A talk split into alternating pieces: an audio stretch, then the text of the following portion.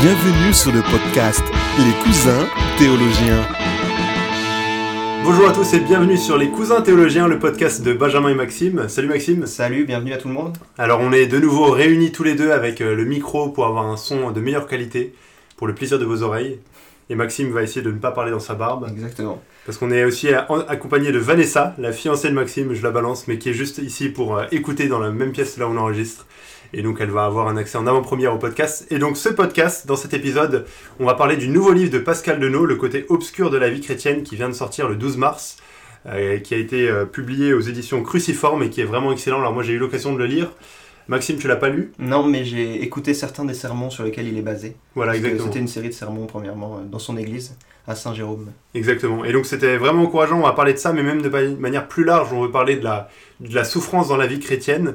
Euh, et en fait, euh, j'ai ouais, publié il y a quelques temps un article sur la Révolution qui s'appelait Tu vas souffrir, alors un titre assez choc, Encourageant, comme d'habitude. voilà, encourageant. non, mais pour nous faire prendre conscience qu'en fait on ne doit pas s'attendre dans un sens à autre chose.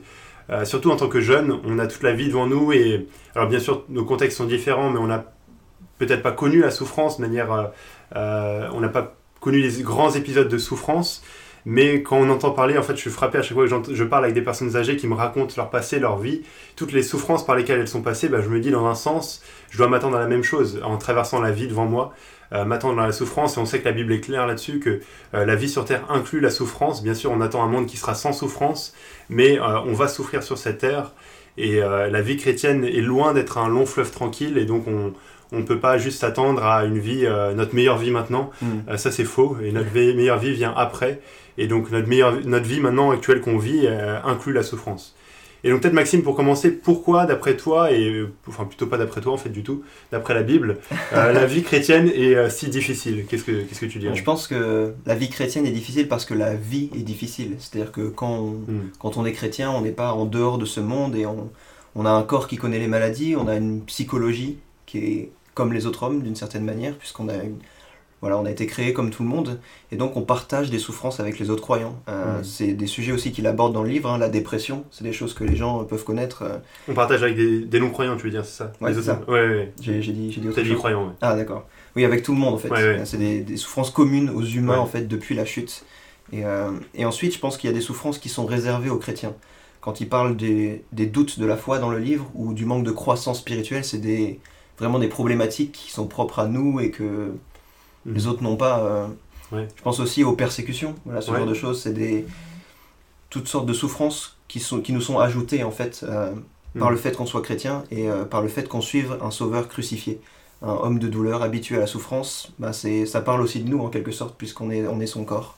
Et, Exactement. et quand Paul parle de ses souffrances, il y a une, une expression qu'il utilise, il dit qu'il participe ou qui complète les souffrances de Christ Ouais. en fonction des traductions. Et l'idée c'est que vraiment quand on souffre, on, on fait l'œuvre du Christ euh, dans ce monde. Quoi. Exactement. Donc ça devrait pas nous étonner la souffrance, au contraire, ça serait étonnant un chrétien qui ne souffre pas. Ouais, ouais, exactement, ouais. ouais.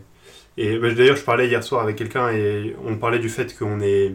Souvent, on a du mal, en tant que jeune, mais peut-être de manière générale, à penser à l'avenir, à la gloire qui nous attend. Et en fait, c'est parce que des fois, notre vie est trop facile et donc on n'a aucune raison de désirer autre chose. Et c'est quand on est dans des épisodes de souffrance où là, on désire vraiment bah, l'éternité avec Jésus, la gloire, on, on désire le ciel beau- beaucoup plus que de manière normale. Ouais, Et par donc, contraste, ça fait ouais, ressortir quoi, exactement, euh, ouais. comment c'est précieux la promesse qu'on a. Et donc le livre de Pascal Denot, Le côté obscur de la vie chrétienne, dans ce livre, Pascal, il aborde trois thèmes en particulier qui sont liés et c'est vraiment bien de les aborder ensemble. Le premier, c'est les doutes de la foi ou, l'assurance du salut, savoir comment être sûr que je suis sauvé ou le, le doute qu'on peut avoir par rapport à ça. Le deuxième, c'est la dépression de l'âme ou la dépression spirituelle. Et le troisième, c'est le manque de croissance spirituelle ou notre relation en tant que chrétien avec le péché. Concernant le premier domaine, Maxime, l'assurance du salut, moi, il y a un truc qui m'a vraiment encouragé et, et je sais que tu peux parler un peu plus de ça mais c'est le fait que notre, euh, notre assurance du salut, elle est basée sur quelque chose d'obje- d'objectif Mm. et pas de subjectif. Est-ce que tu peux nous en dire un peu plus? Ouais, exactement. J'ai déjà entendu pas mal de sermons qui, qui donnent des conseils sur euh, l'assurance du salut qui sont pas fondamentalement mauvais, mais qui, je pense, euh, ratent le centre. Souvent, on nous invite à nous demander euh, est-ce qu'on a connu telle expérience Mm. ou euh, est-ce qu'on voit tel fruit en nous? Et le problème de, de pareille examination, un peu, c'est que ça. De pareil examen plutôt, c'est que ça repose pas sur Christ. C'est là le fondement de l'assurance, c'est le fait que Christ soit mort et ressuscité, c'est objectif, c'est historique, c'est là qu'on doit regarder, c'est là que notre foi naît, c'est ce qui nous offre le salut. Et, euh, si on cherche dans l'introspection à voir, à, tâter son pouls, en fait, voir si notre foi est assez forte, etc., je pense que on aura du mal à, à avoir un examen sérieux. Peut-être plus les autres pourront nous dire ce qu'ils voient dans nos vies et nous rassurer d'une certaine manière. Je pense que l'Église aussi, c'est un lieu pour nous, voilà, pour nous renforcer notre assurance, mais, euh, mais vraiment, c'est au Christ qu'il faut regarder, parce que là, il y a du solide et du fiable. Ouais. Et, euh, je partageais à Vanessa l'autre jour le fait que les émotions et les sentiments, c'est comme les yeux. C'est fait pour regarder à un endroit, pas pour se regarder soi. Et c'est un peu pareil avec la foi en fait. La foi c'est un œil, ça regarde vers le Christ. Si on regarde notre foi, on, si, on, Ouais. si on a foi dans la foi, on, ça, ça ouais. s'autodétruit en fait d'une Mhm. certaine manière. Ça Exactement. s'évanouit. Et c'est peut-être le danger justement de, de toutes ces questions-là, c'est de mettre tellement de, bah, de se laisser guider par nos sentiments et que c'est c'est vraiment quand je vais le ressentir que et là ça ne concerne pas seulement la science du salut mais c'est que quand je le ressens que je me sens proche de Dieu enfin c'est que quand je le ressens que je suis proche de Mm. Dieu je pense comme ça C'est quand je le ressens que euh, j'ai moins de doutes, quand je le Exactement. ressens que je crois que j'ai grandi, que je suis Exactement, en croissance. voilà, ouais. Euh, c'est et ou c'est quand je le ressens que je suis juste aux yeux de Dieu alors que non dans la, les vérités de l'évangile sont des vérités objectives Mm. et la véracité de l'évangile ne dépend pas de nos sentiments C'est des choses Euh, qu'on sait avant de les sentir. Ouais, exactement. Il y a une chanson que j'écoutais hier, alors je sais plus c'est qui, euh, Run Collective, je crois, et il y a un refrain qui dit euh, Ce qui est vrai dans les ténèbres, et euh, ce qui est vrai dans la lumière est vrai dans les ténèbres. Mm. Pour dire ce qui est vrai dans les périodes où euh, tout va bien dans un sens, mais c'est aussi vrai dans les moments d'épreuve. Ouais. Et le fait que bah, Christ est suffisant pour nous, le fait que Christ ait pardonné le péché, le fait que notre âme est en bonne santé pour l'éternité, bah, ça c'est vrai, même quand on passe par des périodes difficiles. Et donc, Bah, ouais. Cette phrase, je l'avais déjà entendue en fait. C'est Charles Marsh qui donnait ça comme conseil à ses convertis. Dans, donc Charles Marsh qui évangélisait les musulmans. Il leur disait quand vous allez rentrer, vous connaîtrez la persécution. Mais sachez que ce que vous avez saisi là, ça sera encore vrai à ce moment-là. Mm. Et je pense que c'est important de s'en rendre compte que Ouais. la vérité ne dépend pas de ce qu'on en pense, de ce qu'on en sent. De... Elle est vraie même avant même qu'on sache. Ouais.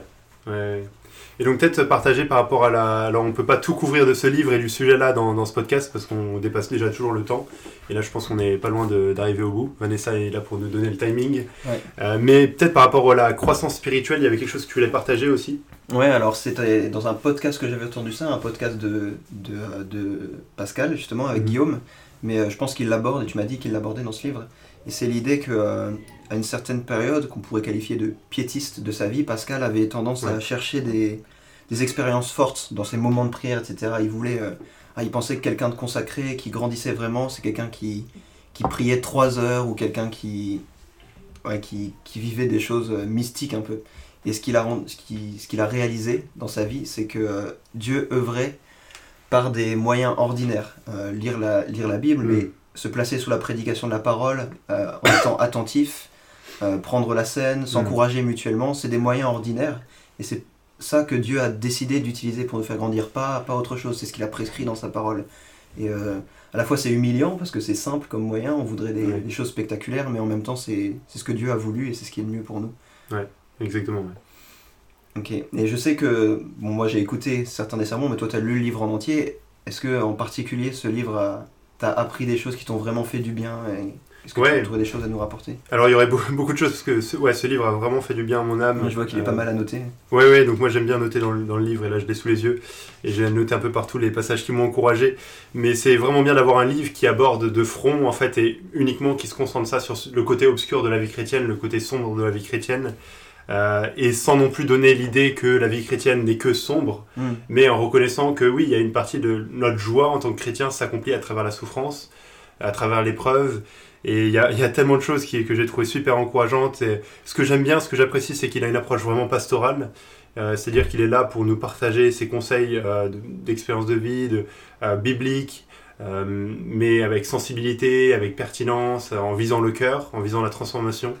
Mais c'est pas non plus simplement un livre avec des encouragements vides de sens ou creux, ou simplement dire tout va aller, tout va aller bien, Euh, et foi et tout va aller bien. Hmm. Mais il y a vraiment un contenu biblique derrière et il montre comment l'évangile apporte des solutions à, à toutes ces questions-là. Donc ça, j'ai vraiment apprécié. Et il montre aussi, et ça j'ai trouvé bien, que ça m'a montré à quel point la souffrance qu'on peut vivre est liée à différentes causes. C'est pas simplement une cause, mais ça peut être, c'est même pas uniquement des causes spirituelles. Hmm. Euh, ça peut être simplement des fois le manque de sommeil. Et on a juste besoin d'une bonne nuit de repos pour euh, être en forme et Ouais, je me souviens à ce sujet, John Piper, il disait, euh, au sujet du fait que le- la maîtrise de soi soit un fruit de l'esprit, il dit, euh, est-ce que c'est un fruit de sommeil ou un fruit de l'esprit, la maîtrise de soi Et Il disait, parfois le fruit de l'esprit, c'est euh, juste va te coucher, tu Mm, vois. C'est, ouais. euh, te faire comprendre qu'il faut avoir des bonnes disciplines.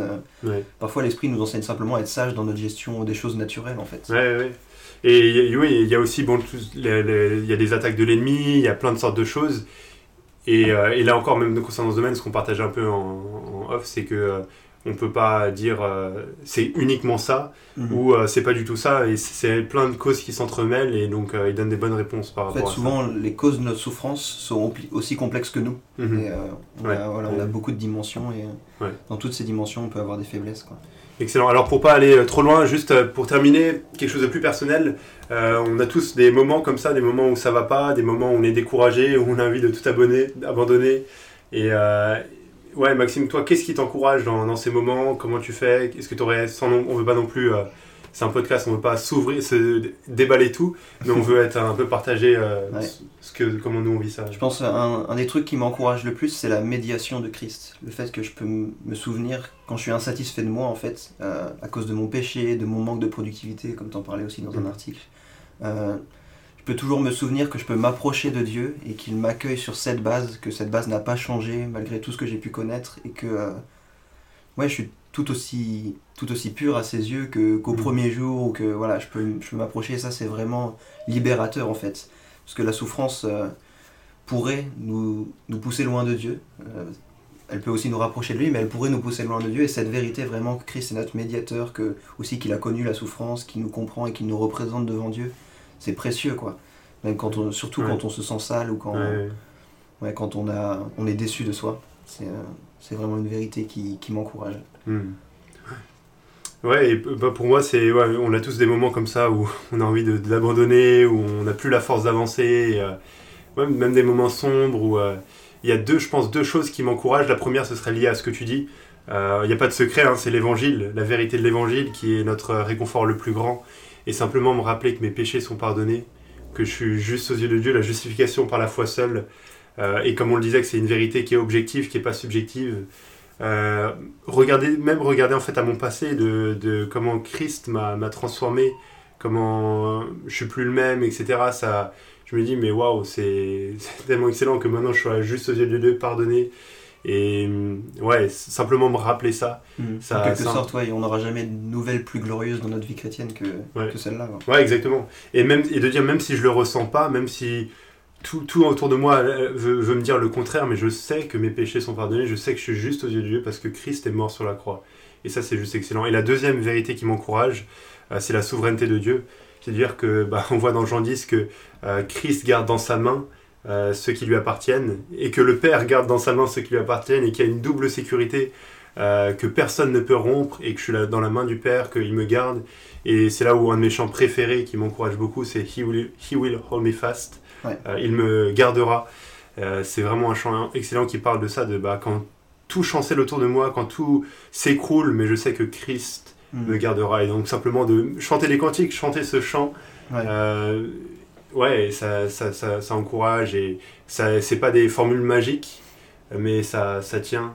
euh, Ça tient parce que c'est vrai en fait. Ouais. C'est des, ouais, des vérités précieuses sur lesquelles notre foi peut s'accrocher. Ouais, exactement. Voilà, donc on vous encourage vraiment à lire ce livre-là de Pascal Denot, Le côté obscur de la vie chrétienne, disponible dans n'importe quelle librairie chrétienne, à la Maison de la Bible ou ailleurs, euh, publié par les éditions Cruciforme. Et euh, qu'est-ce qu'il y a à dire d'autre, Maxime? Alors, Vous pouvez retrouver Maxime sur parlafoi.fr, Ouais. Moi-même sur christemavie.fr, et à très bientôt pour des nouveaux podcasts des cousins théologiens. À bientôt.